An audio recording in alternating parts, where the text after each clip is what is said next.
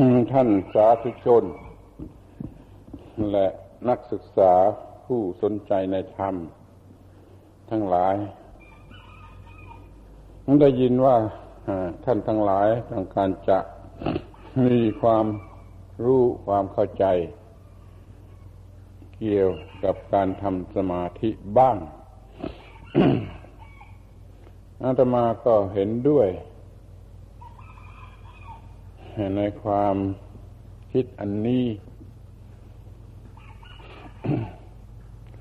เพราะว่ามันเป็นส่วนประกอบที่สำคัญในการปฏิบัติธรรมะเพื่อดับทุกข์ อย่างที่ใครๆก็เคยได้ยินอยู่แล้วว่าระบบทั้งระบบนั้นท่านแจกเป็นศีลสมาธิและปัญญาศีลคือการเตรียมกายวาจาหรือส่วนร่างกาย ไว้ให้พร้อมสำหรับการเกิดแห่งปัญญาหรือญาณที่เป็นเครื่องตัดกิเลสสมาธิก็เป็นการเตรียมจิตไว้ให้พร้อมที่จะเกิดปัญญาหรือญาณเป็นเครื่องตัดกิเลสเมื่อมีญาณหรือปัญญาเป็นเครื่องตัดกิเลสมันก็ตัดกิเลส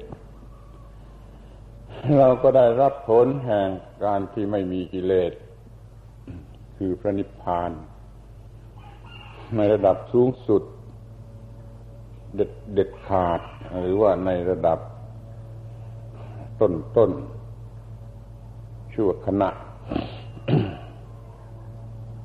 ซึ่งก็เป็นความสุขอย่างเดียวกัน ขึ้นชื่อว่าความหมายของพระนิพพานแล้วก็ต้องหมายความว่าเย็นหรือดับไปแห่งความร้อนก็ได้ความเย็น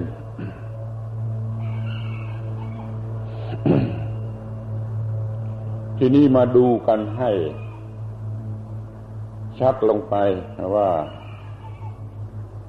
สมาธินั่นเป็นอย่างไร ต้องมีศีลคือมีพื้นฐานทางร่างกายเหมาะสมที่จิตจะเป็นสมาธิเท่าที่จะทำได้นะปรับปรุงร่างกายเท่าที่ทำได้ แล้วก็จึงทำสมาธิ การฝึกสมาธิย่อมได้สิ่งที่สำคัญที่สุดอีกสิ่งหนึ่งคือสิ่งที่เรียกว่าสติ เมื่อมีการฝึกสมาธิอยู่ก็เป็นการฝึกสติไปด้วยตลอดเวลาความสำคัญของสตินั่นเหลือที่จะประมาณได้ถ้าว่าไม่มีสติปัญญาก็เป็นหมันปัญญาเหมือนกับอาวุธวิเศษที่คมที่มีสมรรถนะมากแต่ถ้าไม่เอามาใช้มันก็ไม่มีประโยชน์อะไรมันก็นอนอยู่ในซอก ถ้ามีสติคือความระลึกมันก็ระลึกถึงปัญญานั่นเองมันก็เท่ากับว่าเอาอาวุธอันวิเศษนั่นมาใช้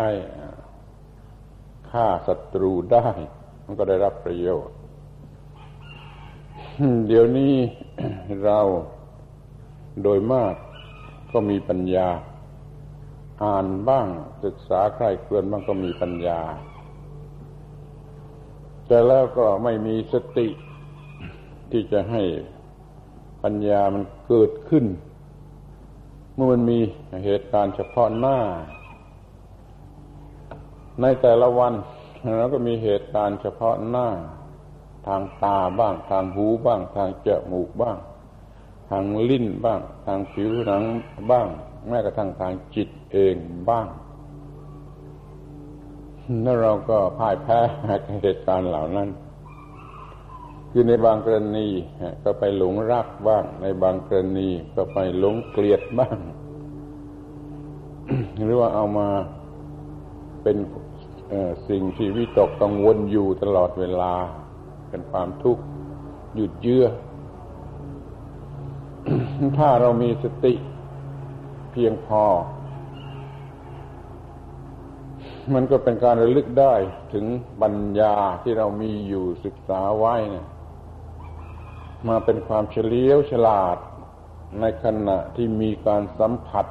ทางตาทางหูทางจมูกทางลิ้นทางกายทางผิวหนังหรือทางจิตเองนั่นแหละขอให้เข้าใจว่าปัญหาใหญ่ที่สุดที่เราดับความทุกข์กันไม่ได้ในชีวิตประจำวันนี่เพราะว่าสติมันไม่พอก็เท่ากับว่าไม่ได้เอาปัญญามาใช้ไม่ได้เอาอาวุธมาใช้ ปัญญามันก็อาวุธ สติมันก็การเอามาใช้ เราจึงไม่สามารถที่จะปกติอยู่ได้หรือไม่สามารถจะฉลาดอยู่ได้แล้วมันก็โง่ในขณะที่มีการสัมผัสทางตาหูจมูกลิ้นกาย เรื่องของมันมีว่าพอตายกตัวอย่างเรื่องทางตาพอตาเห็นรูปก็เกิดจักษุวิญญาณคือการเห็นทางตาสามประการคือตาด้วยรูปที่เห็นด้วยจักษุวิญญาณด้วยนี่ทำงานร่วมกันเขาเรียกว่าผัสสะคือเมื่อตาเห็นรูปนั่นเอง แต่ท่านระบุละเอียดว่าเมื่อตาด้วยเมื่อรูปที่เห็นนั้นด้วยเมื่อจักษุวิญญาณการเห็นรูปนั้นด้วยสามอย่างนี้มาถึงกันเข้าทำงานร่วมกันนี่ท่านเรียกว่าผัสสะเมื่อหูกับเสียงถึงกันข้าวเกิดการได้ยินทางหูสามอย่างนี้ทำงานร่วมกันท่านเรียกว่าผัสสะทางหูทางจมูกกับกลิ่นนะถึงกันข้าวเกิดการได้กลิ่นรู้สึกกลิ่นเรียกว่าฆานวิญญาณหรือวิญญาณทางจมูกสามอย่างนี้ถึงกันข้าวก็เรียกว่าผัสสะช่วยจำคำว่าผัสสะนี่ไว้ดีๆลิ้นถึงเข้ากับรสอร่อยหรือไม่อร่อยก็สุดแท้ก็เกิดความรู้สึกทางลิ้นที่เรียกว่าชิวหาวิญญาณสามอย่างนี้พบกันเข้าเรียกว่าผัสสะทางลิ้นผิวหนังได้พบกันเข้าในเนื่องกันเข้ากับสิ่งที่มากระทบทางผิวหนังแห่งทุกส่วนใดก็ได้ของร่างกายนี่ส่วนที่มากระทบนั่นเรียกเป็นบาลีว่าโผฏฐัพพะแปลกหูคนที่ไม่เคยได้ยินเมื่อกายกระทบกันเข้ากับสิ่งที่มากระทบผิวกายนี่มันก็เกิดการรู้สึกทางกายเรียกว่ากายวิญญาณกายนี้ด้วยสิ่งที่มากระทบด้วยกายวิญญาณด้วยทำงานร่วมกันเรียกว่าผัสสะทางกายนี่จิตมีความรู้สึกมากระทบนั่นก็เรียกว่าก็เกิดมโนวิญญาณความรู้สึกทางมโนทางจิตทางใจก็เรียกว่าผัสสะทางจิตจำคำว่าผัสสะไว้ให้ดีๆนั่นแหละตัวปัญหาถ้าผัสสะโง่เรื่องก็จะเป็นทุกข์ไปในที่สุดคือมันจะโง่ตลอดไปจนเป็นทุกข์ถ้าผัสสะมันฉลาดมีความรู้ในเรื่องมันก็จะฉลาดไปจนตลอดแล้วมันก็ไม่เป็นทุกข์และไม่เกิดทุกข์ผัสสะนั่นจะโง่หรือจะฉลาดก็แล้วแต่ว่าสติ มันขนเอาปัญญามาทันเวลาที่ผัสสะที่ทำการที่ทำอาการผัสสะนั่นหรือไม่พูดสั้นๆก็เมื่อตาเห็นรูปมีผัสสะทางตาสติเอาปัญญามาทันผัสสะนั่นก็เป็นผัสสะที่ฉลาดผัสสะที่ฉลาดมันก็ให้เกิดความรู้เพราะมันมีความฉลาดไอเวทนาที่จะเกิดต่อไปจากผัสสะมันก็เป็นเวทนาที่มีความรู้ควบคุมอยู่มันก็ไม่เกิดตัณหาคือความอยากอย่างโง่โง่จะน่ารักก็รักน่าโกรธก็โกรธน่าเกลียดก็เกลียดน่ากลัวก็กลัวนี่มันอย่างโง่โง่เพราะมันโง่มาแต่ผัสสะแล้วมันก็โง่มาที่เวทนามันก็โง่มาที่ตัณหาคือความอยากมันก็เกิดอุปาทานตัวกู้ผู้อยากก็เกิดพบคือความเป็นแห่งตัวกูขึ้นมาในกรณีนี้พบนี่เพิ่งมีเดี๋ยวนี้พบเต็มที่แล้วก็เกิดชาติคือความรู้สึกว่าตัวกูที่เต็มรูปแบบของมันเรียกว่าชาติ มันมีชาติแล้วอะไรก็เป็นของกูมันก็เป็นทุกข์ทั้งนั้นความเกิดก็ของกูความแก่ก็ของกูความเจ็บก็ของกูความตายก็ของกูลูกของกูเมียของกูผัวของกูทรัพย์สมบัติของกูอะไรมันก็มารวมอยู่ที่ตัวกูมันก็เป็นทุกข์ทั้งนั้นถ้าสติมีมันก็เอาไอ้ปัญญามาทันในเวลาผัสสะก็เป็นผัสสะฉลาด ให้เกิดเวทนาก็เป็นเวทนาที่มีความฉลาดควบคุมอยู่แล้วมันจึงมีปัญญาที่รู้ว่านี่สุขนี่ฉันเห็นตาเห็นรูปทางตาก็รู้ได้ว่าสวยก็ได้ไม่สวยก็ได้แต่มันไม่ไปหลงรักที่สวยไม่ไปหลงเกลียดที่ไม่สวยมันรู้ว่าอ้าวเวทนาเท่านั้นคือความรู้สึกทางตาเท่านั้นซึ่งจะเกิดขึ้นตามธรรมชาติอย่างที่จะหลีกเลี่ยงไม่ได้นะส่วนนี้มันเป็นปัญญาที่เราเคยศึกษาว่าไอ้ของมากระทบตาสวยก็ได้ไม่สวยก็ได้เพศหญิงก็ได้เพศชายก็ได้อะไรก็ได้แต่ให้รู้สึกว่าเวทนานั้นมันสักว่าความรู้สึกที่เกิดขึ้นตามธรรมชาติเมื่อตาเห็นรูปเมื่อจมูกเมื่อหูฟังเสียงเมื่อจมูกได้กลิ่นเมื่อลิ้นได้รสเมื่อผิวหนังได้สัมผัสทางผิวหนังเมื่อจิตได้รับความรู้สึกอย่างใดอย่างหนึ่งนี่มันไม่หลงรักไม่สุขเวทนาไม่หลงเกลียดในเวทนาเพราะว่าไอ้เวทนานั้นมันประกอบอยู่ด้วยปัญญาเมื่อเป็นอย่างนี้มันก็ไม่เกิดตัณหาไม่เกิดความอยากอย่างโง่เขลาเป็นตัณหาเมื่อไม่มีตัณหามันก็ไม่มีอุปาทานไม่มีความรู้สึกว่าตัวกูเพราะมันไม่มีความอยากไม่มีความอยากก็ไม่ปรุงความรู้สึกว่ากูผู้อยากมันก็ไม่มีกูผู้อยากมันก็ไม่มีภพมันก็ไม่มีชาติในกรณีอันเกี่ยวกับตาเห็นรูปหรือเมื่อหูได้ยินเสียงหรือเมื่อจมูกได้กลิ่นความทุกข์มันก็ไม่มีท่านหลับตามองเห็นภาพอันนี้ว่าถึงจุดที่เรียกว่าผัสสะนั่นแหละมันเป็นจุดตั้งต้นที่จะแยกทางไปฝ่ายที่เป็นทุกข์หรือไปฝ่ายที่ไม่เป็นทุกข์ถ้าสติมาทันค้นเอาความรู้มาในขณะผัสสะเป็นผัสสะฉลาดก็ไม่เกิดตัณหาปาทานภพชาติและเป็นทุกข์มันกลายเป็นผัสสะที่ฉลาดว่าเวทนาสักเวทนาบางทีจะร้องเยอะเย้ยว่าสักว่าเวทนาเท่านั้นโว้ยกูไม่หลงกับมึงว่าสวยหรือไม่สวยน่ารักหรือไม่น่ารักมันเกิดความรักหรือเกิดความไม่รักรู้ว่าเวทนาเท่านั้นมันเกิดขึ้นแล้วอย่างนี้เรามีเรื่องที่จะต้อง จัดการกับเวทนานี่ไหมถ้ามันมีเรื่องก็จัดกับเวทนานั้นอย่างไรตามที่สมควรที่จะไม่เกิดเรื่องราวขึ้นจะหาความรู้ความเข้าใจเกี่ยวกับเวทนานั่นก็ได้คือรูปที่มากระทบเราจัดให้มันกลายเป็นวัตถุแห่งการศึกษาไปเสียแล้วมันก็ไม่เกิดตัณหาอุปาทานภพชาติที่เป็นทุกข์ถ้ามันไม่ต้องทำอะไรหมดก็ไม่ทำอะไรหมด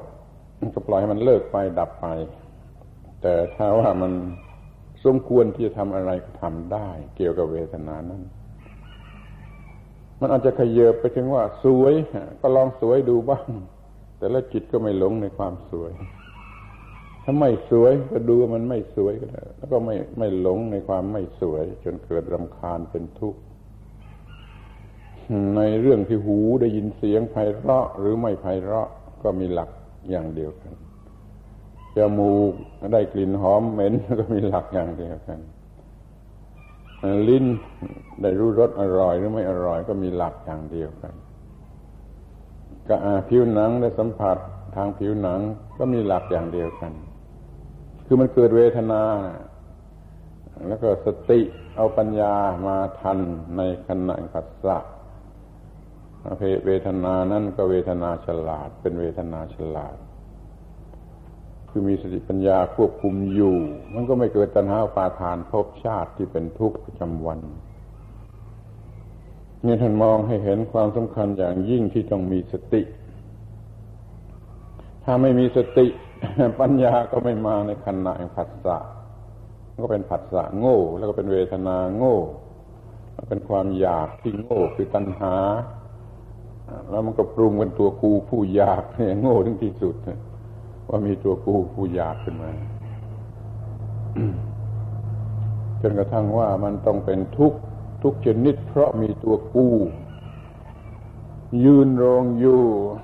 สำหรับจะเป็นเจ้าของนั่นเจ้าของนี่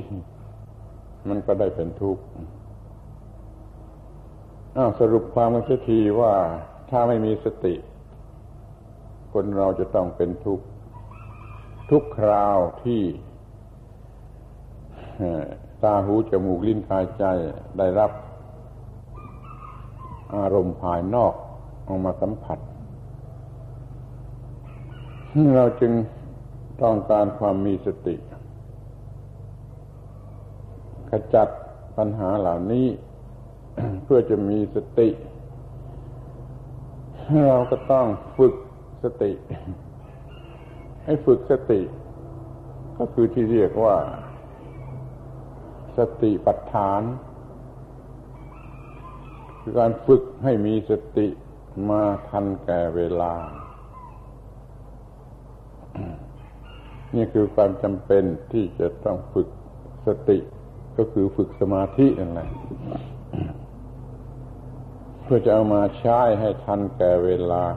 ให้มีสติมากพอให้มีสติรวดเร็วพอทันแก่เวลาไม่ใช่ง่ายหรอกแต่ก็ไม่เหลือวิสัยเพราะว่าไอ้พฤติของจิตมันเป็นไปรวดเร็วเหมือนกับฟ้าแลบรวดเร็วอย่างฟ้าแลบถ้าสติไม่มากไม่พอไม่เร็วจริงๆมันก็ไม่ทันที่จะมีสติเมื่อตาเห็นรูปเมื่อหูได้ยินเสียงเมื่อจมูกได้กลิ่นเมื่อลิ้นได้รสหรือกายสัมผัสทางผิวกายหรือจิตรู้สึกอะไรขึ้นมาการฝึกสติให้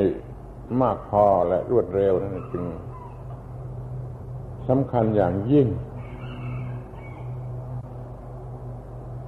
ถ้ามองอีกทางหนึ่งเป็นประโยชน์ปลีกย่อยก็คือว่าถ้ามีสมาธิมันก็มีความสุขมันหยุดสิ่งต่างๆไม่ให้มารบกวนได้เมื่อจิตเป็นสมาธิเสร็จแล้วไม่มีอะไรมารบกวนจิตได้มันก็มีความสบายก็มีความสุขเราจึงฝึกสมาธิสำหรับจิตมีสมาธิ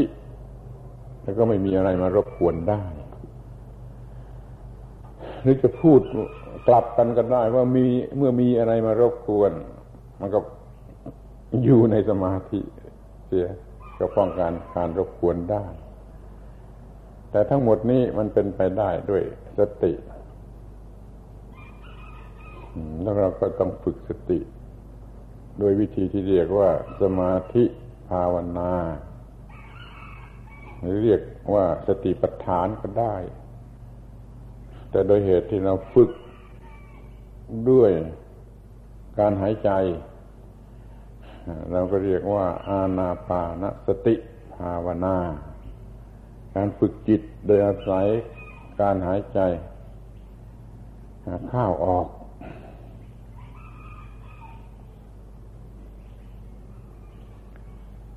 เป็นการฝึกให้จิตมีคุณค่าถึงที่สุดเท่าที่มันจะมีได้จิตที่มาตามธรรมชาติตามสัญชาตญาณครับมันก็มีของมันอยู่ระดับหนึ่งแต่ไม่มีคุณค่า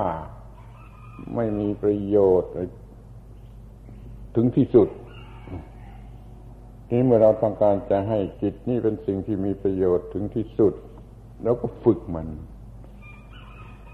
ให้จิตเนี่ยมีสติรวมทั้งมีปัญญาเมื่อเราศึกษาเรื่องธรรมะอยู่จิตก็สะสมปัญญาความรู้เอาไว้ เมื่อเราฝึกสมาธิอยู่มันก็เป็นการฝึกให้จิตมีสติคือเครื่องที่จะค้นเอาปัญญามาใช้ทันเวลาถ้าจิตสามารถจะมีทั้งสติและปัญญาได้แล้วก็รอดตัวไปดูเถอะความล้มเหลวต่างๆความทุกข์ร้อนที่เกิดขึ้นมาในใจความวิตกกังวลประจำตัวเนี่ยมันเกิดมาจากการที่ไม่มีสติพอไม่มีปัญญาพอเมื่อเรามองเห็นข้อเท็จจริงอย่างนี้แล้วมันก็เกิดฉันทะความพอใจที่จะฝึกสมาธิเกิดความภาคเพียรในการฝึกสมาธิเอาใจใส่สอดส่องอยู่กับการฝึกสมาธิเราก็ต้องฝึกได้สักวันหนึ่งเมื่อมีสมาธิแล้วก็จะมีสติด้วยมีสมาธิด้วยมีปัญญาด้วยนี่แยกออกให้เห็น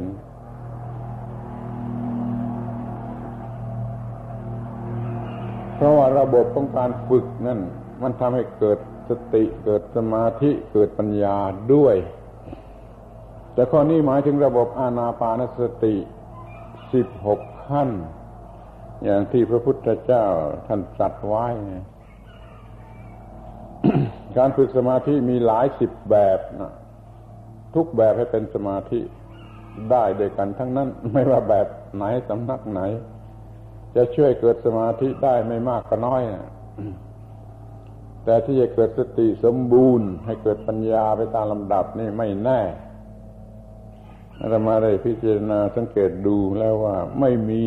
ระบบไหนที่แน่คือตรงตามที่เราประสงค์เนี่ยยิ่งไปกว่าระบบที่พระพุทธเจ้าท่านได้ตรัสไว้เองเรียกว่าอานาปานสติภาวนาทรงชี้แจงแนะนำมากว่าพวกเธอจงฝึกอานาปานสติภาวนาความสำเร็จของพระองค์เองในการตรัสรู้ก็ได้อาศัยอานาปานสติภาวนาทรงเล่าไว้เอง เรื่องอย่างนี้หาอ่านดูได้จากหนังสือชื่อพุทธประวัติจากพระโอษฐ์พระองค์ทรงประสบความสำเร็จในการตรัสรู้มาก็ด้วยอานาปานสติภาวนาเราทรงแนะนำสั่งสอนว่าให้ใช้ระบบนี้เราจึงรับเอาระบบนี้มาเป็นหลักปฏิบัติสำหรับสถานที่นี้คือฝึกอานาปานสติภาวนา พ พื่อมีสติเพื่อมีสมาธิเพื่อมีปัญญาแล้วเพื่อรู้อาการที่ปัญญาดับกิเลสตัณหาอุปาทานกระทั่งถึงรู้ว่ามันตัดกิเลสตัณหาอุปาทานแล้วนี่เรียกว่าอานาปานสติภาวนารวมความว่าเราจะฝึกสมาธิทีนี้ก็อยากจะอธิบายส่วนที่เป็นความลับของธรรมชาติเกี่ยวกับเรื่องนี้เกี่ยวกับเรื่องที่จะเป็นสมาธิหรือไม่เป็นสมาธินี่ อาตมาใช้คำว่าความลับของธรรมชาติหมายความว่าธรรมชาติมันมีอยู่แล้วมันมีกฎเกณฑ์ของมันอยู่แล้ว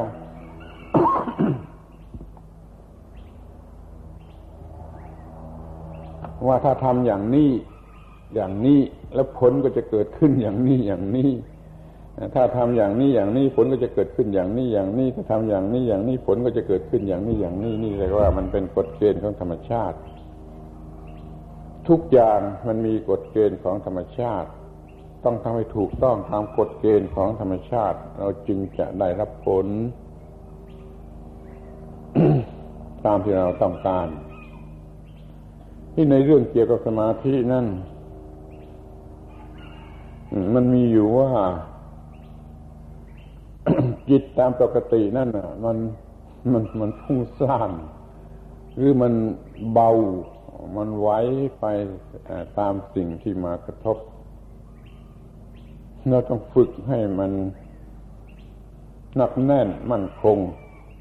ให้มันเกลี้ยเกลาจากสิ่งที่มารบกวนจิตให้จิตเป็นอิสระว่องไวในการทำหน้าที่ของมันตามหลักสั้นๆก็ฝึกให้มันมั่นคงเข้มแข็ง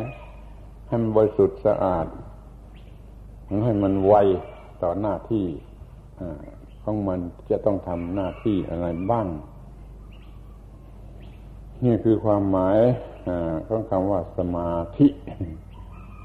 ถ้าพูดว่าเป็นสมาธิ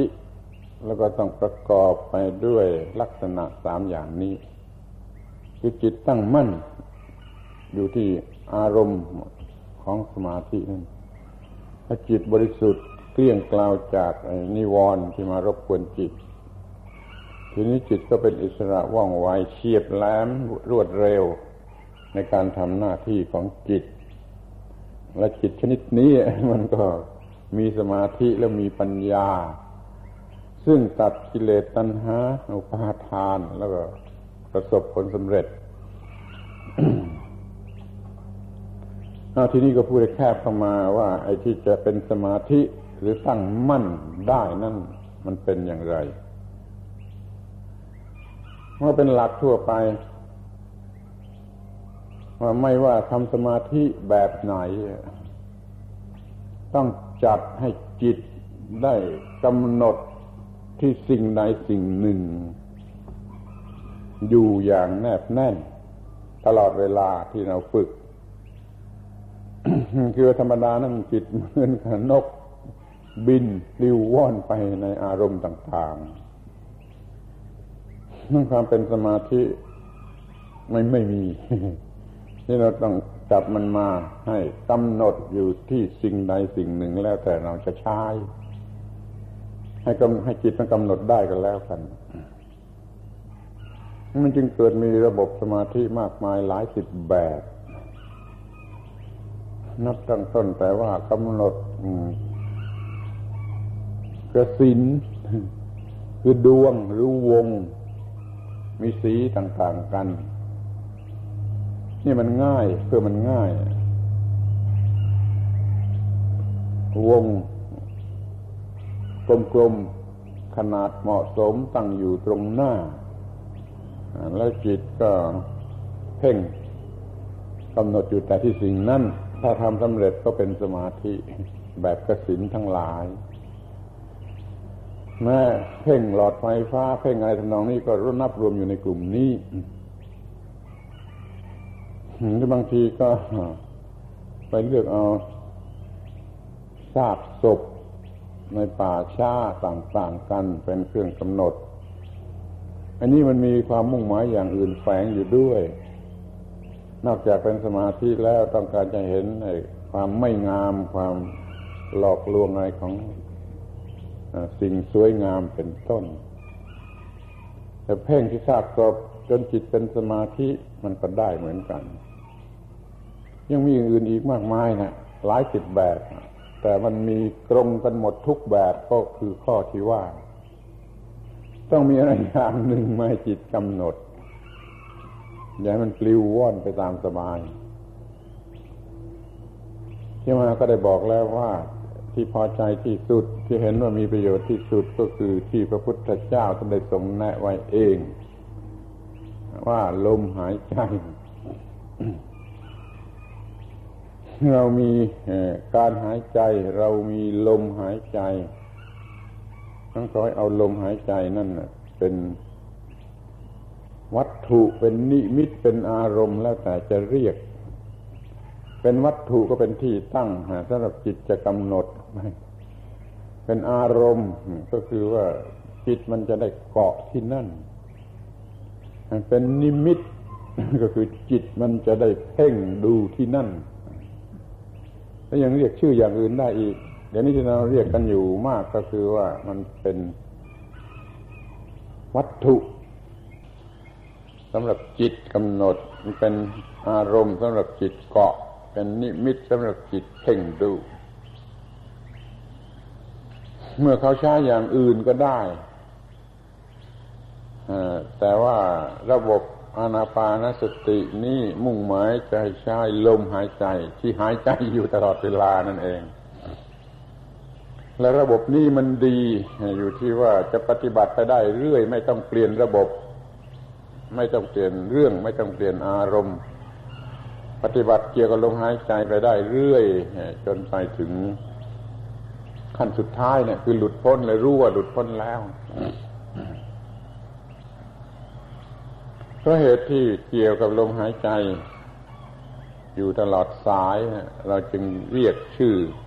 ระบบนี้ว่าระบบอานาปานสติภาวนา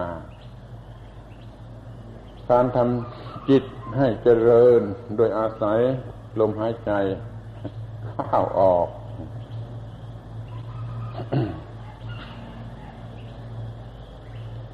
ไอ้16ขั้นนั้นละเอียดมากไม่เหมาะที่จะมาจารณัยมันจะทำให้ยุ่งหัวและเสียเวลามากจะบอกแต่ใจความสำคัญก็คือว่าเอาลมหายใจมาเป็น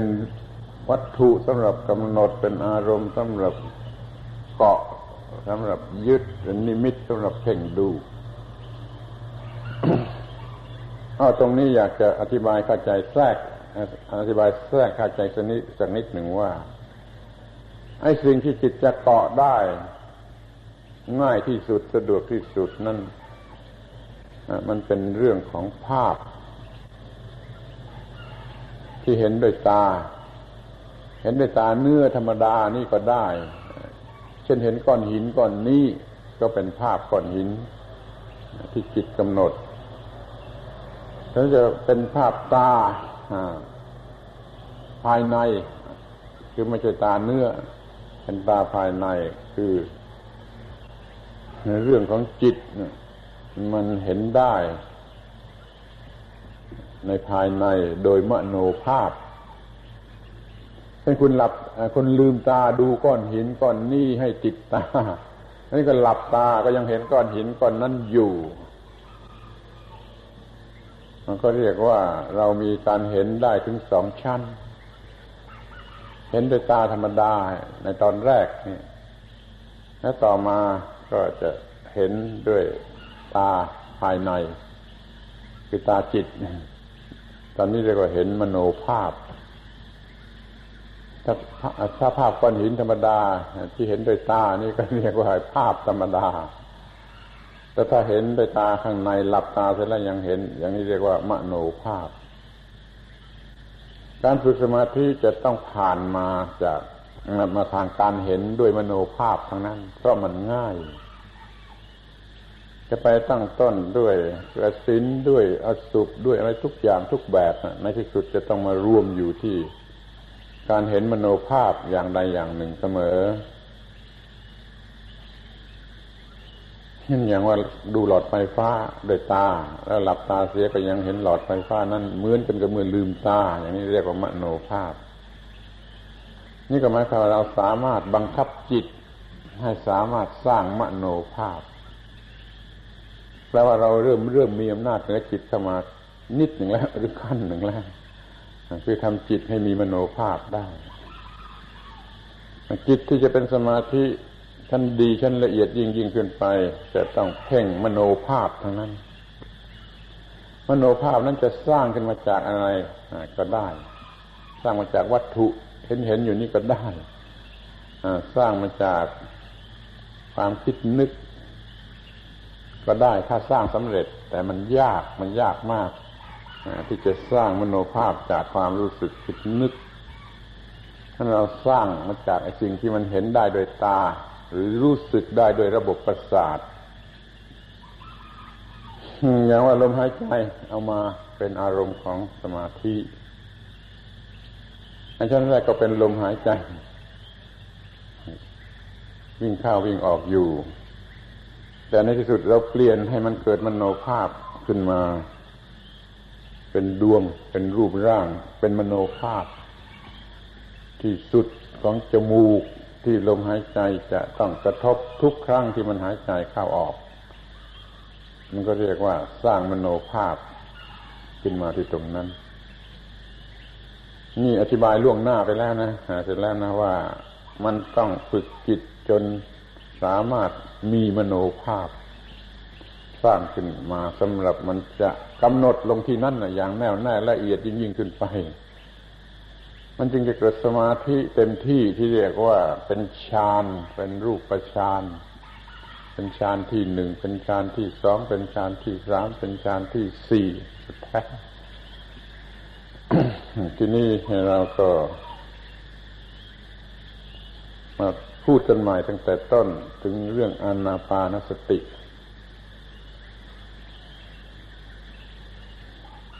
กำหนดลมหายใจในขั้นแรกเรานั่งในที่ที่สะดวกสบายพอสมควรคือไม่มีอะไรรบกวนแต่ถ้าเราหาที่อย่างนั้นไม่ได้เราก็ไม่รู้ไม่ชี้กับมันอย่าไปสนใจว่ามันจะมีอะไรหนวกหูหรือไม่ต้องไปสนใจถ้าเราหาที่ที่ดีกว่านั้นไม่ได้ถ้าเราอยู่ที่บ้านเรามาไปเห็นในพวกฝึกสมาธิในอินเดียเขานั่งฝึกสมาธิอยู่ในอุทยานสาธารณะคนมันเที่ยวเต็มไปหมดนะมันก็ยังฝึกของมันได้มันนั่งตรงนั้นนั่งตรงนี้ตามเห็นสะดวกมันก็หลับตาปิดหูปิดตาหรืออะไรมันก็ทำสมาธิของมันได้ทั้งที่คนไปเที่ยวเกลื่อนทั่วไปนี่มันไม่โง่มันหาได้ที่ดีที่สุดอย่างไรแต่มันก็ทำได้ทีนี้พวกเรามันโง่ว่าต้องเงียบสงัดต้องไม่มีอะไรต้องมันก็ถูกเหมือนกันนะไอ้ความโง่นั่นมันก็ถูกแต่อย่าไปตัดกันซะอย่างนั้นต้องได้เมื่อหาที่เงียบสงัดไม่มีอะไรไม่ได้แล้วก็ตรงไหนก็ได้ที่บ้านก็ได้ก็อย่าไปดูไปฟังไปสนใจกับมันนี่เรียกหาที่ที่พอเหมาะแล้วเมื่อร่างกายปกติดีไม่เจ็บไม่ไข้ไม่มีวิปริตในร่างกายก็นั่งลงทำสมาธิ โดยท่านั่งที่เขาเรียกว่านั่งขัดสมาธิขัดสมาธิก็คือขัดสมาธิขัดสมาธิเป็นท่านั่งที่มันแน่นพอที่จะทรงตัวอยู่คือทำร่างกายให้เป็นสมาธิให้มันแน่นให้มันตั้งมั่นเหมือนกันถ้านั่งขัดสมาธิมันแบบที่เขาสอนกันอยู่นั่นแหละมันเป็นท่านั่งที่เหมาะสำหรับจะฝึกสมาธิ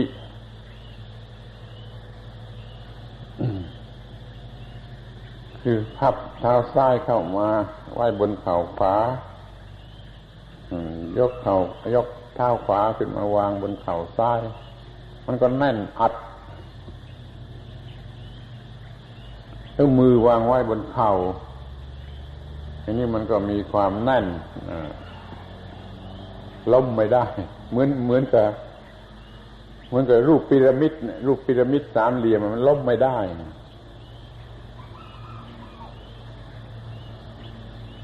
นั่นผู้ชายตามปกติที่เขาแนะนำก็ต้องให้นั่งฝึกสมาธินั่งขัดสมาธินั้นในเมืองไทยว่าผู้หญิงเขาไปนั่งอีกแบบหนึ่งนั่งพับขาเขาไปตรงๆแต่ที่ประเทศพม่าที่สำนักใหญ่ของพม่า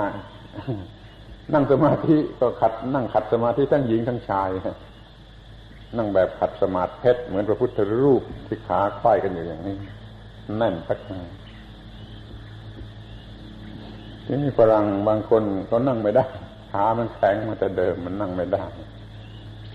มันหัดดัดขานั่งเป็นสมาธิได้นั่งท่าสมาธิได้อยู่เป็นสัปดาห์ร้องโหมร้องไห้น้ำตาไหลมันนั่งเพียงขัดสมานั่งให้เป็นขัดสมาธิมันก็นั่งไม่ได้กว่ามันจะได้ก็กินเวลาเป็นสัปดาห์เป็นเดือน คนไทยเรานี่โชคดีที่ว่ามันนั่งขัดสมาธิเป็นมาแต่เด็กๆ ทีนี้ก็ได้ท่านั่งที่มันแน่นมันล้มไม่ได้นี่เผื่อไว้ว่าเมื่อจิตเป็นสมาธิแล้วไอ้ความรู้สึกมันไม่เต็มสำนึกมันกึ่งสำนึกหรือร้ายสำนึกก็ตามมันไม่ล้มเพราะเรานั่งอย่างนี้เพราะเรานั่งวิธีที่เรียกว่าขัดสมาธิส่วนขานี่ก็ขัดกันอยู่อย่างล้มไม่ได้แล้วมือก็มันก็อยู่บนเข่าอย่างนี้มันก็ยิงล้มไม่ได้นั่งให้ตัวตรงให้จุดศูนย์ถ่วงมันอยู่ตรงกลางของกระดูกสันหลังตลอดลงไปนี่มันก็ล้มไม่ได้ไม่ว่าเป็นสมาธิไม่มีสำนึกแล้วมันก็ล้มไม่ได้นะมันมีเหตุผลอย่างนั้นหรือมันมีความจำเป็นอย่างนั้น แต่ถ้าทำไม่ได้มันก็ผ่อนผันกันไปตามเรื่องกระทั่งว่าเราจะนั่งพิงที่เก้าอี้ที่มันสะดวกให้การพิงช่วยกันสักหน่อยมันก็ได้เหมือนกันแหละแต่ไม่สมบูรณ์แบบถ้าสมบูรณ์แบบก็ต้องนั่งก็ไม่พิงอะไรแล้วก็นั่งให้มันคอมแพคของมันเองในตัวเองล้มไม่ได้อย่างนี้เป็นวัตถุประสงค์ที่ว่าต้องนั่งตัวตรงเพื่อเกิดความปกติในการหายใจถ้าเรานั่งตัวงอมันไม่เกิดความปกติในการหายใจและมันจะล้มด้วยนั่นจึงให้นั่งตัวตรงทีนี้ก็เริ่มกำหนดลมหายใจลมหายใจมันมีอยู่แล้วอย่างไรเราก็กำหนดให้มันรู้ก่อนว่ามันเป็นอยู่อย่างไรเพื่อจะรู้ธรรมชาติเสียก่อนว่าตามธรรมดามันเป็นอย่างไรก็เริ่มสติกำหนดอยู่ที่ลมหายใจ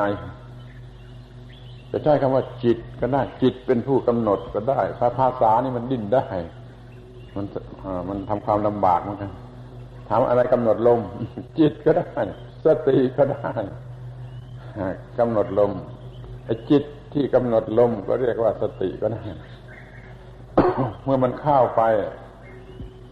มันก็ตามกำหนดเข้าไป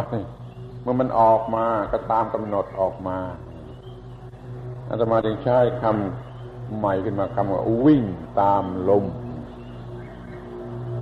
ทั้งขั้นหนึ่งขั้นที่แรกที่สุดของเราคือวิ่งตามลมไอ้ทางที่มันลงลมมันวิ่งอยู่ก็คือจากจมูกถึงสุดที่สะดือนี่สมมตินะจุดข้างในสุดที่สะดือจุดข้างนอกสุดที่ปลายจมูกแล้วจะมีลมหายใจวิ่งไปวิ่งมา อยู่ระหว่างสองจุดนี้นี่จิตก็วิ่งตามไม่ขาดตอนไม่มีระยะที่ว่างที่ไม่ได้กำหนดนะอย่าให้มี เมื่อเข้าไปสุดข้างในแล้วมันจะมีระยะกว่าที่มันจะกลับออกมานั่นนะไอ้ตรงนั้นนะมันอาจจะว่างและขาดตอนและจิตหนีไปที่อื่นก็ได้หรือว่าหายใจออกสุดแล้วก่อนที่มันจะกลับเข้าไปเนี่ยมันมีระยะว่างนิดหนึ่งตรงนี้ก็ต้องระวังให้ดีให้ว่างนิดหนึ่งนี่จิตอาจจะหนีไปที่ไหนก็ได้แต่ถ้าเราเป็นนักเลงสักหน่อยมันก็ไม่หนีได้ก็เรียกว่าวิ่งตามลมหายใจเข้าออกเข้าออกเข้าออกให้สำเร็จสักขั้นหนึ่งก่อนนี่ขั้นแรกก็มีอย่างนี้เดี๋ยวนี้ก็เรามีลมหายใจเป็นวัตถุเป็นอารมณ์เป็นนิมิตสำหรับจิตกำหนดทั้งเข้าเลยทั้งออกคือตลอดเวลานะต้องเข้าออกเข้าออกเหมือนกับว่าเขาเปรียบอุปมาว่าเหมือนกับว่าพี่เลี้ยงระวังเด็กที่นอนอยู่ในเปลยังไม่หลับแกก็ต้องสายหน้าไปตามเปลแกว่งไปแกว่งมาให้เห็นเด็กอยู่ตลอดเวลาอย่าให้เด็กมันตกลงมาจากเปลนี่จิตนี่กำลังมีอาการกำหนดที่ลมหายใจที่เข้าออกเข้าออกไม่ขาดตอนได้เพียงขั้นแรกขั้นที่หนึ่งเท่านั้นกำหนดลมหายใจออกเข้าออกเข้าเนี่ยอาจจะเป็นปัญหาแก่บางคนแล้วก็ทำไม่ได้แล้วคนนั้นมันโง่มันก็ทำไม่ได้แล้วมันทำไม่ได้แล้วทำได้นิดหน่อยแล้วมันก็ไม่ได้แล้วจิตของเราบังคับไม่ได้นี้ไปตลอดเวลาก็ทำไม่ได้ไอ้คนนี้มันโง่เพราะมันไม่รู้ว่าไม่มีใครทำอะไรได้ด้วยการกระทำครั้งแรกอันมาชอบเปรียบข้อนี้เปรียบข้อเท็จจริงอันนี้เกี่ยวกับการขี่รถจักรยานเข้าใจว่าทุกคนที่นั่งอยู่นี่ขี่รถจักรยานเป็นทั้งนั้นแล้วอยากจะถามว่าใครบ้างที่มันพอขึ้นนั่งบนจักรยานครั้งแรกแล้วก็ขี่ไปได้เลยมันมีใครบ้างยกมือดิคนไหนพอขึ้นนั่งบนจักรยานทีแรกแล้วขี่ไปได้เลย ก็ลองถามดูมันล้มกี่ครั้ง20 ครั้ง30 ครั้ง40 ครั้งนะ มันจึงค่อยๆค่อยๆเข้ารูปค่อยๆเข้ารูปค่อยๆเข้ารูป แล้วก็ขี่รถจักรยานได้ถ้าคนโง่มันก็เลิกหัดเสียตั้งแต่การล้มครั้งแรกไม่เอาแล้วเว้ยกูทำไม่ได้นะไม่เหมาะสำหรับกูแล้วมันก็ไม่ได้ทีนี้ตรงนี้มีเคล็ดมากที่คนโง่ไม่ค่อยรู้คือว่าไม่มีใครสอนได้อะไม่มีใครสอนได้อย่าไปหวังให้ใครสอนตัวการอาจารย์คนไหนมาบอกว่าสอนได้มันก็อวดดีมันโกหกและอวดดีคือใครสอนให้คุณขี่รถจักรยานได้ไปคิดดูใหม่ถ้าขี่จักรยานเป็นแล้วไปถามไปตรวจสอบดูใหม่ว่าใครมันสอนให้คุณขี่จักรยานได้เพื่อนคนไหนมันสอนได้มันได้แต่บอกว่าอย่างนั้นอย่างนั้นเราก็เห็นอยู่แล้วคนอื่นเขาขี่กันอยู่จับตรงไหนถีบตรงไหนแล้วพอขึ้นไปมันล้มไอ้ที่มันขี่ได้นั่นแหละไอ้รถจักรยานนั่นแหละมันสอนคิดดูให้ดีไอ้รถจักรยานนั่นเป็นผู้สอนแล้วถ้าชัดยิ่งกันไปอีกว่าไอ้การล้มต่างหากมันสอนการล้มของรถจักรยานเนี่ยมันสอนมันที่ครูอาจารย์ที่ไหนมาสอนไอ้การล้มหัวเข่าถลอกปอกเปิกนั่นแหละมันสอนจนมันขี่ได้ทีนี้มันก็ขี่ได้ก็แก๊กก็แก๊กก็แก๊กแล้วใครมันสอนให้ขี่ได้เรียบไม่มีใครมาสอนได้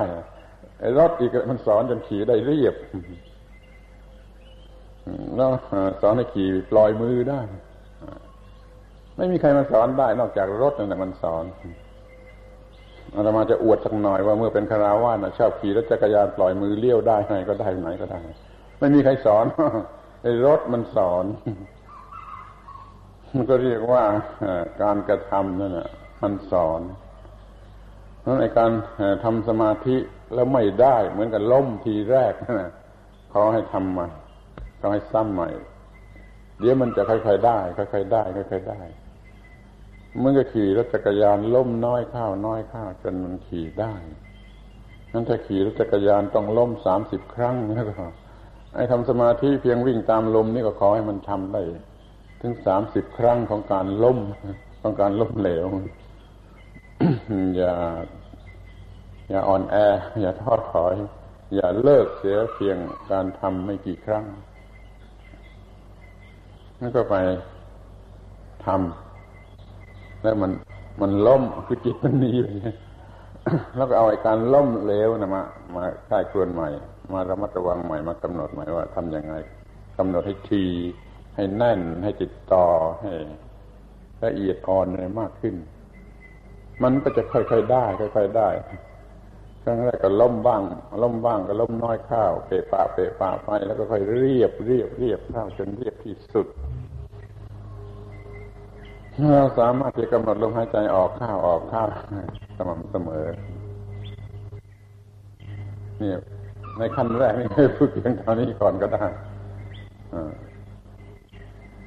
เพียงแต่ว่าวิ่งตามลมที่เข้าออกเข้าออกอยู่จุดตั้งต้นข้างในที่สะดือความกระเทือนหยุดที่ตรงสะดือ ข้างนอกจุดปลายจมูกมันกระทบที่ปลายจมูกตรงไหนกระทบจมูก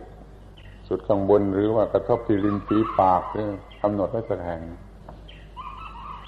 ไปทำอาการฝึกโดยวิ่งตามอยู่จนได้ทีหนึ่งก่อนแล้วจึงค่อยมาพูดกันใหม่ว่าจะฝึกอย่างไรต่อไปจนกว่าจะเกิดมโนภาพที่ตรงไหนและควบคุมมันอย่างไรเป็นสมาธิถึงที่สุดอย่างไรไว้พูดกันวันหลังส่วนที่เวลามันสมควรจะเลิกนะนั่นเชื่อวันนี้คุณไปลองฝึกเพียงวิ่งตามนั่งที่โคนไม้ไหนก็ได้แล้วนั่งฝึกอย่างวิ่งตามให้ใครมันแห่มาล้อมมายืนล้อมดูก็ไม่รู้ไม่ชี้ให้มันมายืนล้อมดูสัก100 คนก็เราก็ไม่รู้ไม่ชี้เราก็คงหลับตาเสียก็รู้สึกแต่ลมหายใจที่มันเข้าอยู่ออกอยู่เข้าอยู่ออกอยู่จนที่เราทำได้อยู่มืออยู่ในอำนาจของเราทำได้ในส่วนนี้แล้วก็คอยฝึกในข้อที่ว่าเฝ้าดูและสร้างมโนภาพหรือว่าเปลี่ยนแปลงมโนภาพอะไรกันต่อไปอาตมาพูดให้ทุกคนมองเห็นความจำเป็นที่ต้องฝึกสมาธิเพื่อเกิดสติในการเอาเป็นพาหนะนำปัญญามาทันเวลาในขณะแห่งผัสสะก็จะแก้ปัญหาได้ถ้าเข้าใจเรื่องนี้ก็คงจะอยากฝึกสมาธิขึ้นมาบ้างนี่คือว่าสร้างความพอใจสนใจในเรื่องของการฝึกสมาธิให้พอสมควรเรื่องอะไรก็ตามถ้าเราพอใจและอยากและต้องการแล้วมันไม่ยากอ่ะมันง่ายหมดเลยนั่นไปคิดใคร่ควรดูให้มันเกิดความพอใจอยากจะฝึกสมาธิซะก่อนจึงจะสำเร็จเหมือนกับเราเห็นเขาขี่รถจักรยานได้ เราก็อยากจะขี่เป็น เราอยากจะขี่เป็นอย่างมากเราจึงทนฝึกกันขี่เป็น เรื่องสมาธินี่ก็เหมือนกันต้องมีความอยากความพอใจขนาดนั้นนะ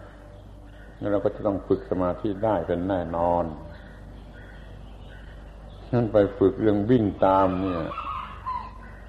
ให้พอได้จากขั้นตอนหนึ่งแล้วคืนตรงนี้หัวรุ่งไปพูดกันใหม่ให้มันต่อไปงั้นวันนี้ก็